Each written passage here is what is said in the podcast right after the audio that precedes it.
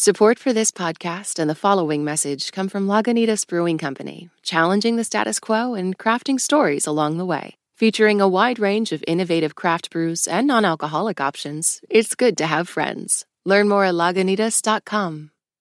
A warning this episode contains mention of sexual assault as well as strong language. It's been five years since Kendrick Lamar released his last album, Damn. Since then, he's won a Pulitzer Prize, been nominated for an Oscar, and become a parent. But his new double length album, Mr. Morale and the Big Steppers, is anything but a breezy victory lap. He examines generational trauma, sexual politics, and his own attempts to grow amid high expectations and heavy introspection. I'm Stephen Thompson, and today we are talking about Kendrick Lamar on Pop Culture Happy Hour from NPR. There are a lot of issues on voters' minds right now. Six big ones could help decide the election guns, reproductive rights, immigration, the economy, healthcare, and the wars overseas. On the Consider This podcast from NPR, we will unpack the debates on these issues and what's at stake. You can listen to NPR's Consider This wherever you get your podcasts. From your car radio to your smart speaker, NPR meets you where you are in a lot of different ways. Now we're in your pocket. Download the NPR app today.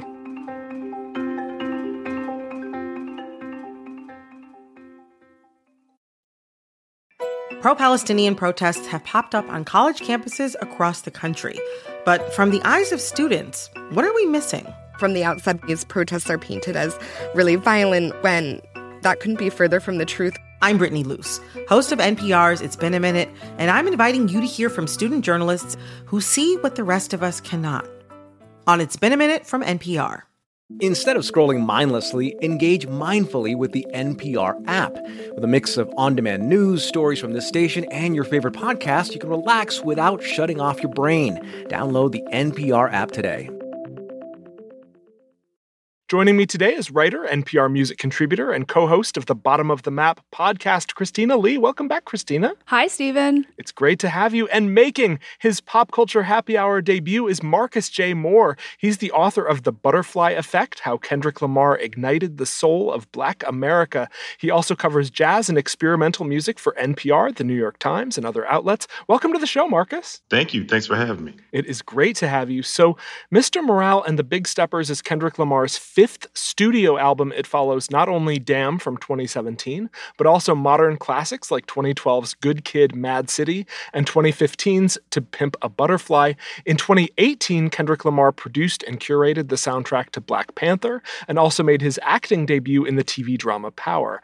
But his output slowed down for a few years after that. In 2021, he did appear on guest raps with his cousin, the rapper Baby Keem, and he performed at this year's Super Bowl halftime show. He recently released a single called The Heart Part 5, though that song does not appear on Mr. Morale and the Big Steppers, which came out this past Friday. The new album is a thorny 73 minute epic. It features guest performances by everyone from Baby Keem and Ghostface Killah to the singer Summer Walker, Portishead's Beth Gibbons, and the actor Taylour Paige. It's Kendrick Lamar's final album for his longtime label, Top Dawg Entertainment, so it feels like the closing chapter in a book he's been writing for the last decade or so. Christina, before we delve too deeply into this record, let's start with your general thoughts and takeaways. What did you think of Mr. Morale and the Big Steppers? I think thorny is a really good way to describe it. You know, coming out of my first listen, I immediately wanted to peg this as his most polarizing, if not most antagonistic album yet. I think the second and third time that I've heard it, my views have softened slightly. I've become a bit more sympathetic towards it, but I would say that this is maybe his most uneven album. I totally agree with that. Like I've been telling friends all weekend, I understand that I've listened to way more Kendrick than probably anybody else has. So my ears are probably a little washed out. But at the same time, it's pretty uneven. It's sort of messy at times, a tad incoherent. And I feel like there are certain parts of it were sort of reaching for controversy. Like nobody moves the needle like Kendrick, and he's amassed such goodwill that he's probably the only person who can influence people to even sort of shift their thoughts on culture, on cancel culture. But at the same time, I feel like there were certain instances on the record where you still can't give him a pass for certain things he was trying to do. So if I were to be completely honest, I think the record is good, but I didn't fall out over it like I did other records. Yeah, I think I came down roughly the way you guys did. There was a great tweet over the weekend from my brilliant colleague, Sidney Madden, where she wrote on Twitter How is it possible for one album to make you feel like you're in a sound bath and on a minefield all at once?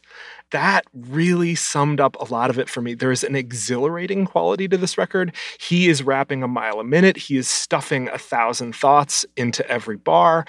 Your mind is just racing through this record. And at the same time, he's dropping like these pearls of wisdom and then these turds, and they're just all commingled. And so, even stopping and kind of taking it all in in one listen is a challenge. I found there were songs on this record I really loved. I loved Mr. Morale, which kind of has this great kick to it, but even that one you're kind of picking apart. What did he just say about R. Kelly? I think about Robert Kelly. If he want molested, I wonder if fight for Felly. I wonder if Oprah from closure, the way that she posted the hurt that a woman carries. My mother abused young. Like all of the mothers back. It's a really, really challenging record. I don't think it's an entirely 100% satisfying record. I don't think it's 100% intended to be. You're supposed to come away from it feeling conflicted, right? Well, what I heard toward the end was that for everybody's transactions about being imperfect people, and I think especially for Kendrick trying to figure out whether he needs to forgive himself for all the ways that he has been misguided in the past. I think there was a rush toward the end to be like, you know what, though, we should forgive everybody. We should just continue to let things go. I think in the song Mother I Sober, toward the end of this journey, we have featured artist Sam Dew talking about, like, you know, I bare my soul and now we're free.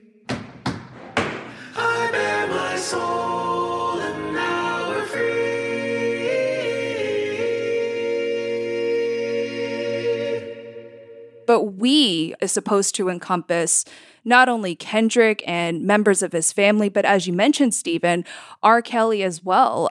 There's mention that like we're supposed to extend that same sort of forgiveness to even known abusers. And so like it's interesting um, that you came away from it feeling conflicted, like that was Kendrick's intent. But I think I heard a lot of places where he was trying to draw really tidy conclusions when I don't think those conclusions are necessary. I felt the same way. When I listened to it, it felt to me like a therapy session.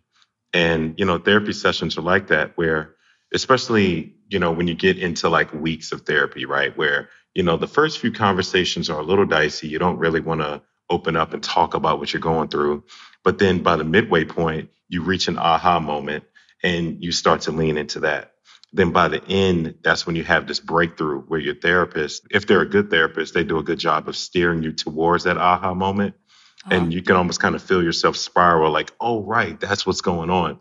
And so when I heard the song Mother I Sober, it just felt like that manifesto to me where you know, he's talking about his mother, he's talking about Whitney. Whitney, his partner. Whitney, his partner, right. There's a lustful nature that I failed to mention, insecurities that I project sleeping with other women. Whitney's hurt, the pure soul I know. I found her in the kitchen, asking God, where did I lose myself? And can it be forgiven? Broke me down, she looked me in my eyes. Is there an addiction? I said no, but this time I lied. I and I also kind of got from him some sort of like gifted child syndrome going, where it's like you've been told you've been gifted your whole life. And mm-hmm. no matter what you do, people think you're always going to be in the right and your cousins and whomever else are going to be in the wrong. I identified with that and I picked that up pretty quickly. So it definitely wasn't supposed to be like this neat record, but at the same time, I think he's also sort of hampered by what he's done in the past. So, like when you think of Kendrick Lamar, you know, classics, right? You think about Section 80, you're thinking about Good Kid, For Butterfly, and Damn, which won a Pulitzer. And then he's coming with this one. And I don't think he has it quite all figured out. And I don't think he's supposed to because he's an artist. But at the same time, I totally agree with Christina's point where I feel like he was trying to get us to forgive some people who, quite honestly, maybe shouldn't be forgiven. He kind of came off like he has something to hide or something to protect as a result. Yeah, you both have alluded to this batch of songs right near the end of the record where he's trying to grapple with some of these larger issues, right? Like you've got this string of tracks. You've got Auntie Diaries, which is kind of about his own transphobia and homophobia. And then that is segueing into the songs Mr. Morale and Mother I Sober, where he's kind of trying to wrap his head around the way black trauma gets passed down through generations. But I think you're right it almost feels like making excuses for some really, really bad behavior. It also should be noted here that he's got the rapper Kodak Black appearing throughout this record. And Kodak Black has faced legal troubles, including a sexual assault charge. Clearly, Kendrick is kind of trying to make this larger point about like people contain multitudes, people contain contradictions, not everybody is 100% good or 100% bad. His wrangling with so called kind of cancel culture that he's talking about throughout this record, I don't think that's really reaching any particularly satisfying conclusion at all and kind of contributes to that thorniness that we're talking about. Yeah, I think so. It's pretty early on that he first brings up the discussions of cancel culture. Specifically, he says, What the f- is cancel culture? on the second track, N95. What the fuck is cancel culture, dog? Say what I want about you niggas. I'm like Oprah, dog. I treat you crackers like I'm Jigga. Watch I own it all. Oh, you worry about a critic that ain't protocol, bitch. That was the first moment in the album where I felt myself sort of like tense up and bristle a little bit because that's when I immediately started to consider, I guess, like how Kendrick's position on the world has changed. So obviously, there are very few folks who can relate to how he's been sort of uplifted in this culture. I mean, there's very few others that can say he won a Pulitzer. And so, in that same token, has been upheld as sort of like a role model of sorts, particularly in the hip hop space. But when I hear the words cancel culture, I feel like it's urging us to immediately take sympathy to those who have enough power to rebound from all those transgressions as opposed to like holding powerful people accountable. I think that may be the part in the album that that was most I guess unsettling to me because I think at this point, you know, especially after having read, you know, Marcus's book The Butterfly Effect, you came away from Damn thinking for all the times that he's explored fame and how isolating fame can be, you still came away with this sense that he was in touch with the people and can still like speak to them and their concerns to an extent. But I'm I'm wondering what Marcus thinks of all that. yeah, yeah. You know what? I was thinking the same thing when I was listening to the record. There were certain people who maybe like didn't feel the book because it wasn't reaching, you know, because that's a that's a tendency with a lot of Kendrick music where it's like they equate it to like a Jordan Peele movie where, mm. okay, the picture is hanging in this frame at a certain angle because it's a deeper meaning, you know, and all of that. And it's the same with K Dot, right? So it's like, ultimately, it's like, no, if you listen to his music, he puts it all out there. He's a guy who's still dealing with trauma.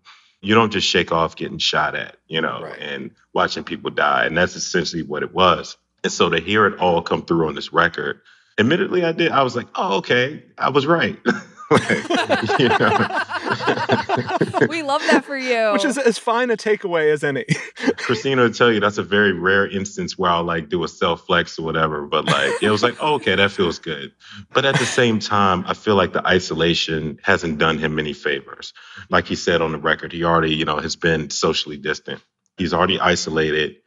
And when you reach the level of fame that Kendrick has, you can't really go and experience life, right? You can't just go outside and be inspired by some things. And so ultimately, what this record sort of rang true to me, among other things, was that he's a guy who maybe is being hampered by this isolation that has also been good for business because he's shrouded in mystery. And with every calendar year, we're wondering when he's going to come back, when he's going to come back.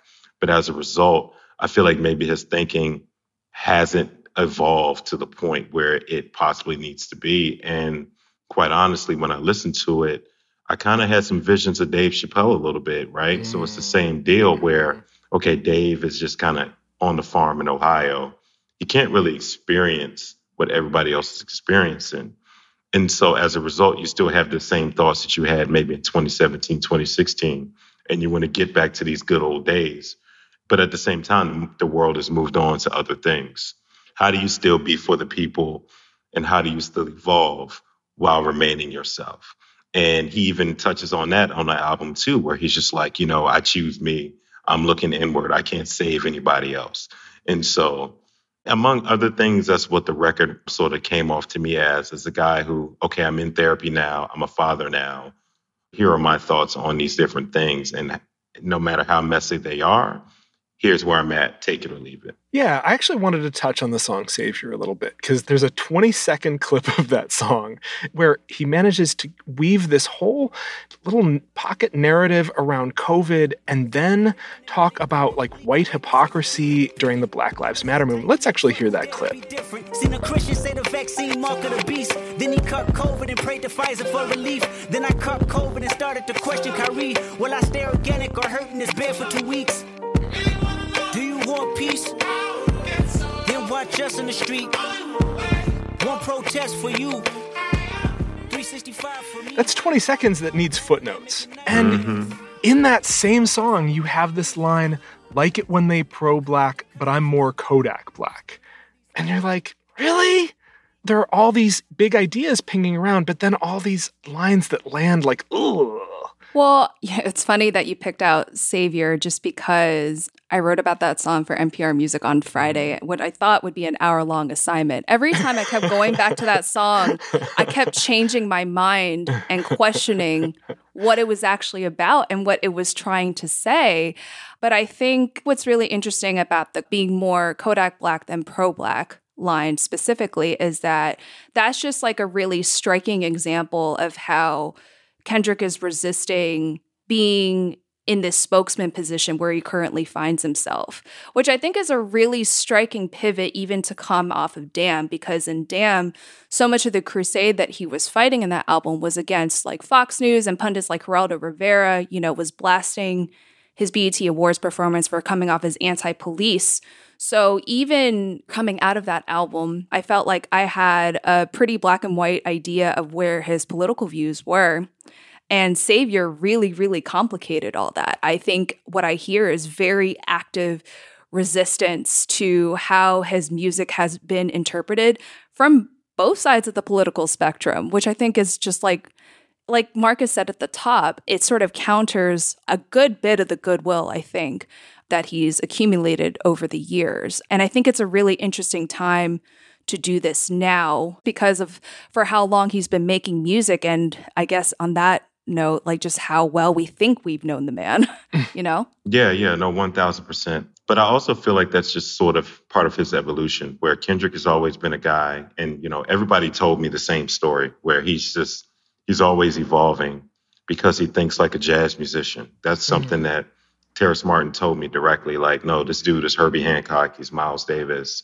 He's that guy where he evolves sonically and personally from minute to minute, month to month.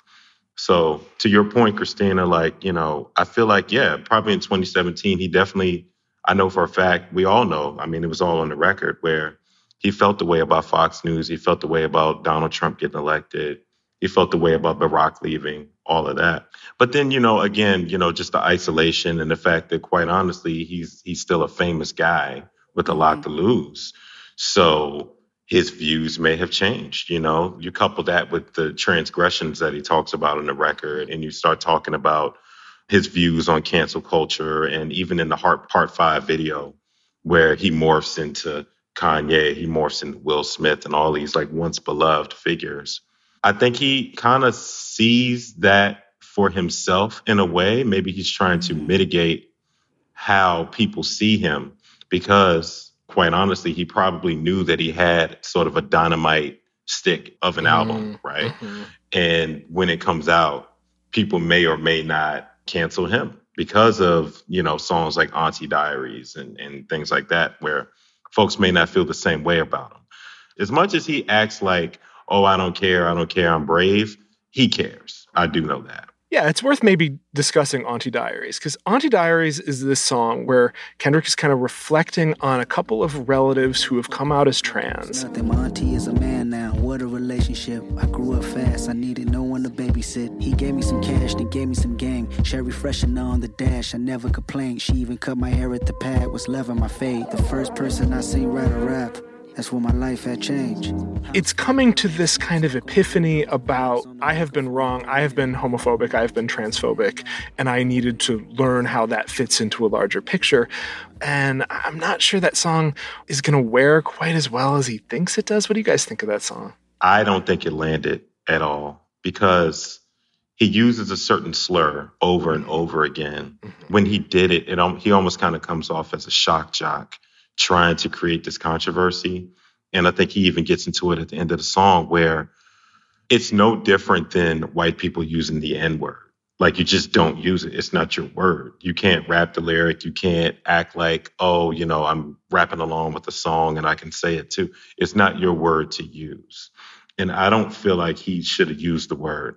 It's no different than any rapper from the 90s and early 2000s saying it. But it doesn't make it any less problematic. And so, again, you know, we referenced the book a couple times. As much as that book was meant to celebrate what he did from that era, from like the Section 80 to Damn era, also can't give him a pass for what he did on Auntie Diaries. I don't think it landed quite as well as he thought it landed. I agree. I mean, well, first, like listening to the song, it's very unwieldy. You know, this isn't the first time where I feel like Kendrick Lamar has tried to give us this sort of family portrait that ends up having a surprise twist ending. I'm thinking specifically about Duckworth off of Damn, where, you know, he reveals to the audience that, listen, there was a time where uh, Anthony Tiffith, head of Top Dawg Entertainment, may very well have killed his father at one point because of how their paths had crossed. So I feel like he was gunning for that same sort of surprise reveal. Like you hear these strings trying to coax, you know, all these emotions like leading up to the song's end. Like it kind of felt like I was watching prestige TV, like where a twist ending was about to happen. You know, at the same time, I feel like I'm being coaxed to recognize Kendrick for all of his good intentions, mm. Which doesn't feel satisfying to me. Not only is he invoking that slur, but he's playing fast and loose with pronouns as well, which had me mm-hmm. wondering like, does he even fully understand how harmful even that small behavior could be? So, you know, throughout, I feel like I was being told how to feel about a specific emotion. And in the meantime, I kept thinking, like, there's still some disregard there for how his family members should feel like coming out of that song. so, like, it's because of songs like that that ultimately had me feeling like super uneasy about the album. It even reminded me of like Eminem when he was getting a lot of flack for using that same slur. And all Eminem had to say about it was like, well, I don't feel homophobic, but this is a freedom of speech matter. It's just like, you guys, this is not, it's, it's just not that simple. It's just not. Yeah, I agree about that song. I agree throughout this record. It is fascinating. I've spent a ton of time with it, like you guys have. It has dizzying highs and very, very low lows. It also has the most stressful six minutes of music I, have, I will probably hear this year, and we cry together. I'm sure there are many, many more conversations taking place about this record. We want to know what you think about Mr. Morale and the Big Steppers, about Kendrick Lamar. Find us at facebook.com slash PCHH and on Twitter at PCHH. That brings us to the end of our show. Christina Lee, Marcus J. Moore, thanks to both of you for being here. Thanks for having us, Stephen. Thank you. And of course, thank you for listening to Pop Culture Happy Hour from NPR. This episode was produced by Mike Katzif and edited by Jessica Reedy. Hello Come In provides the music you are bobbing your head to right now. I'm Stephen Thompson, and we will see you all tomorrow.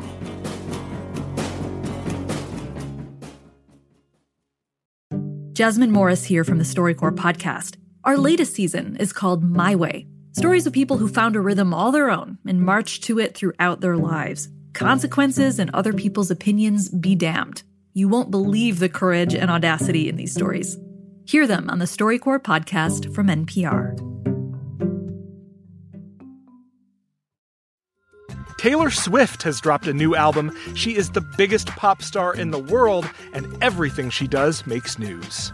I gasped. I was like, oh my God, I've been there, and you can identify with it. For a breakdown of Taylor Swift and her new album, The Tortured Poets Department, listen to the Pop Culture Happy Hour podcast from NPR.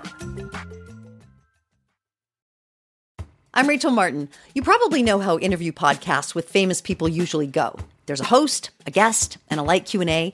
But on Wildcard, we have ripped up the typical script. It's a new podcast from NPR where I invite actors, artists, and comedians to play a game using a special deck of cards to talk about some of life's biggest questions. Listen to Wildcard wherever you get your podcasts, only from NPR.